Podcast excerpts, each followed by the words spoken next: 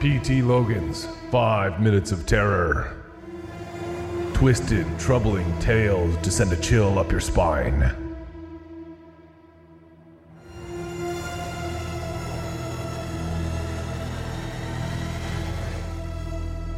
Naughty list. I don't care, Harry shouted as he stamped his feet. If Santa doesn't get me exactly what I want, I will scream. You're already screaming, Harry. Why don't you just calm down? His mother suggested. She quickly glanced at the clock. It was nearing midnight. You better get to bed because if you're not asleep when Santa gets here, you're not going to get anything at all. Harry stomped again. I don't care. Harry's mother sighed and massaged her temples. It was difficult raising a child on your own. And ever since her husband died, Harry's attitude just kept getting worse and worse. She didn't blame him, not really. But the child was nearly impossible to deal with. I know what I want for Christmas, she thought miserably. A kid who doesn't talk back. One who behaves and, is this too much to ask? A boy who says something nice for once. Listen, Harry, you asked for a lot for Christmas. You wanted a PS5, a new TV, a skateboard, and a pet dog, which, I might add, I am very allergic to. Harry scowled. So, that's your problem. Harry's mother could feel anger rising inside of her, but she forced it back down.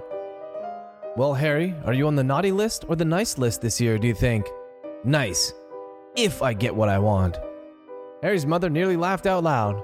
Harry's picture was literally beside the word naughty in the dictionary. If you say so. I do say so, and if Santa doesn't deliver, well, I might do even more than scream. There was a sinister look in the boy's eyes that Harry's mother didn't care for.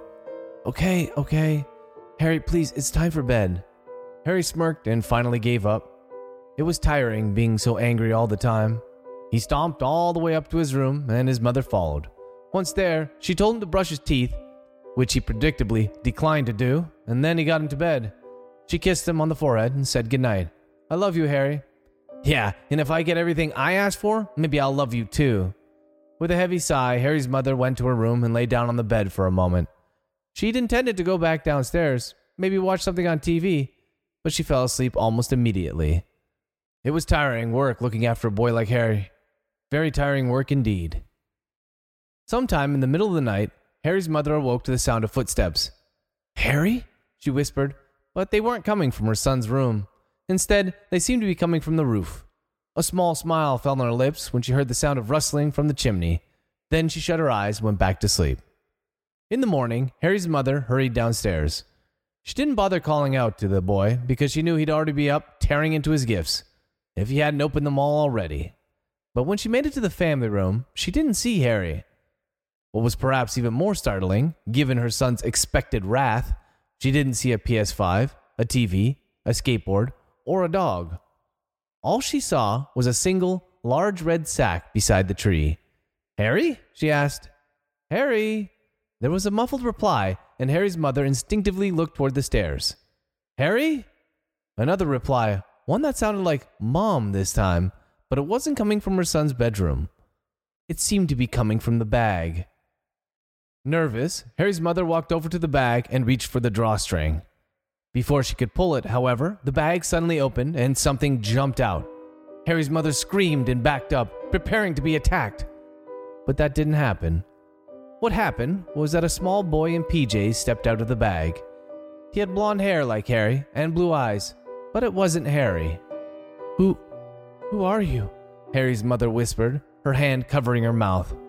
The boy smiled. Harry, Mom. My name's Harry. Harry's mother gasped. You're. you're not my Harry? The boy's smile grew. I sure am. And boy, don't you look pretty this fine morning, Mom.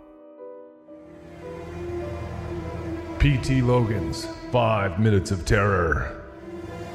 Twisted, troubling tales to send a chill up your spine.